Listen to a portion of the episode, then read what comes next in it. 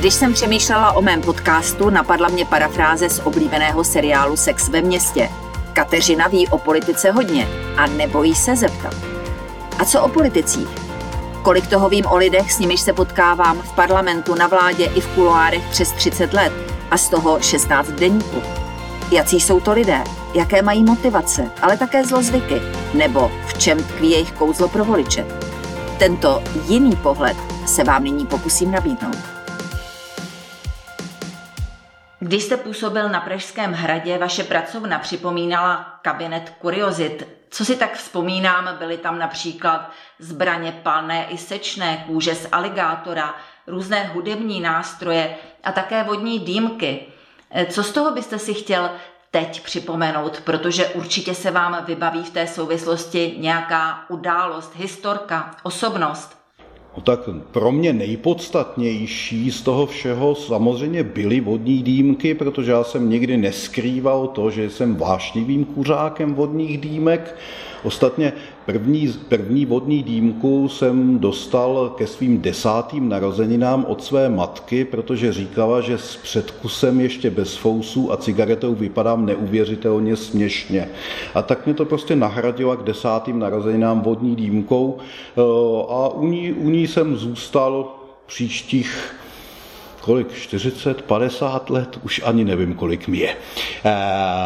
Takže vodní dýmky jsou pro mě podstatné, jsou mimochodem výborným diplomatickým nástrojem, hlavně samozřejmě pro oblast Turecka, Blízkého východu. Jsem tímhletím mezi kolegy znám. Poměrně hodně diplomatických aktivit, třeba mezi arabskou a židovskou komunitou, se vždycky odehrávalo na mých zahradách u vodních dýmek, kde vpravo seděla jedna parta, ve druhé druhá parta a jedna mi říkala, řekni židům, že? A já jsem přešel na druhou stranu a oni mi říkali, no takhle to nepůjde, tak těm svým vysvětli, že? Takže já jsem vždycky tak trochu komíhal mezi oběma komunitami a to, že jsem vlastně byl od dětství jako oni, protože vlastně jsem jako oni, tak pomáhalo. A to, že je k tomu člověk navrch diplomatem České republiky, která prostě neměla žádné kolonie, nemá výrazné zahraniční zájmy v téhle části světa, krom ekonomických a bezpečnostních, z nás občas dělá ideálního pošťáka. Na negociátora máme málo letadel, ale pošťáky být můžeme.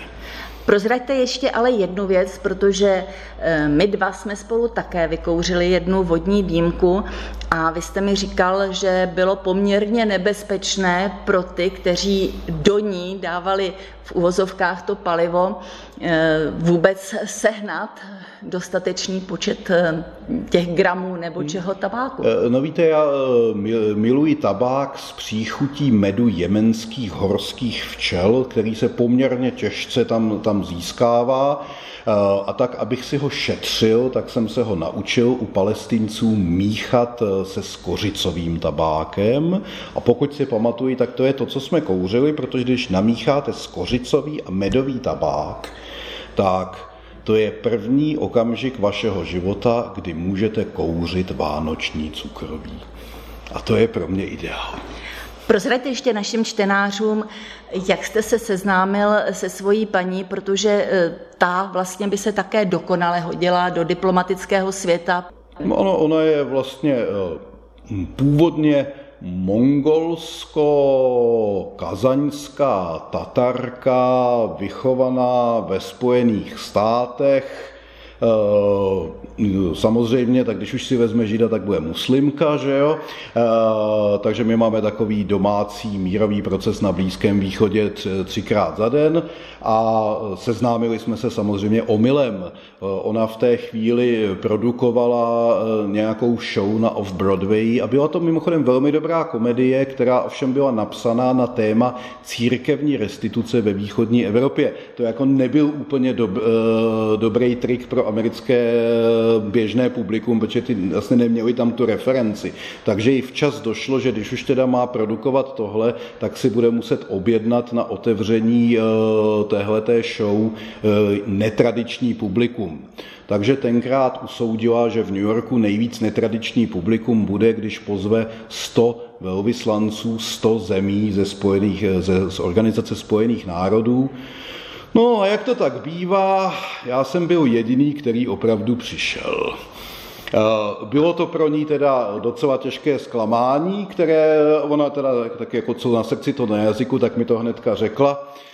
Tak říkala, že je ráda, že přišla, že přišel velvyslanec a byla by bývala radši, kdyby přišel nějaký skutečný velvyslanec. To mě dost rozhodilo, tak jsem se ptal, kdo je jako skutečný velvyslanec, a ona tou dobou už byla 20 let Američanka, takže měla ten klasický pohled. Ona říkala, no já nevím, někdo jako z takový jako země jako Německo, Itálie, Francie, tak to mě jako dost namotivovalo, tak jsem se jí ptal, co ví o České republice.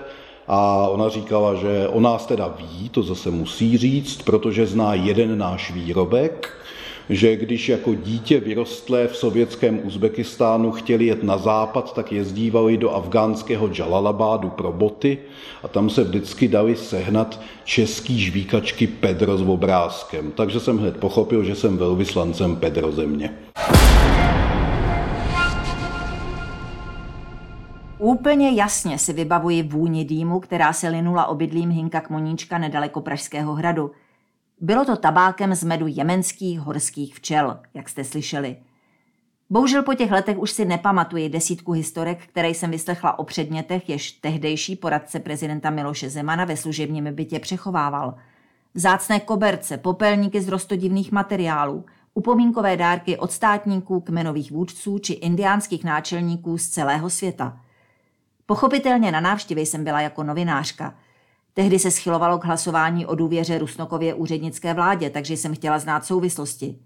Já ale nic nevím. Mezi lidmi ze strany Zemanových přátel jsem jako sociální demokrat neoblíben. S ničím se mi nesvěřují, smál se na uvítanou. Neznám v Česku jinou osobnost veřejného života, která by byla tak hlubokou studnicí diplomatických zkušeností. Při každém ponoření vědra vytáhnete nějaký příběh, zážitek, ponaučení. Kmoníček je mistrem bonmotů. Možná i proto si zprvu tak notoval s Milošem Zemanem, byť Kmoníčkovy forky jsou daleko sofistikovanější. Jsou v nich často židé, muslimové, bořené mýty, poezie i břitký vtip. Některé jsou tak nekorektní, že se vyprávět nedají. Se svou půvabnou manželkou Indirou Gumarovou, která je sice americkou občankou, ale narodila se v Uzbekistánu, jsou vždycky středem pozornosti účastníků všech recepcí, oslav a shromáždění. Kmoníček si také rád utahuje z faktu, že jako bývalého náměstka ministra zahraničí Kavana za Zemanovy vlády ho pozdější šéf diplomat Karel Schwarzenberg poslal na nejodlehlejší ambasádu, tedy do Austrálie a na Nový Zéland, kde lze ve vnitrozemí navazovat kontakty akorát tak s ovcemi. Když se ale stal velvyslancem ve Washingtonu, čestný předseda TOP 09 uznale přiznal, že je to v pořádku, neb Kmoníček je excelentní profesionál. Občas mu však jeho prostořikost škodí. Třeba když uvedl, že prezident Zeman někdy plácá nesmysly, které nelze brát úplně vážně. A poté, co nedokázal zařídit jeho přijetí v Bílém domě, ačkoliv Zeman se Donaldu Trumpovi vtíral všemi možnými způsoby, měl to Hynek Kmoníček na Pražském hradě spočítané. Teď míří do Vietnamu, jak říká, malého asijského tygra. A jede tam nejen s mnoha plány na rozvoj spolupráce. Přiveze si i něco krásného, ale o tom musím pomlčet. Časem to určitě prozradí sám. Čekat nemusíte na názory Hynka Kmoníčka k aktuální mezinárodní situaci, rozštipnutým Spojeným státům americkým a změně v diplomacii, kterou přinesla ruská agrese na Ukrajině. Detaily se dozvíte na denik.cz.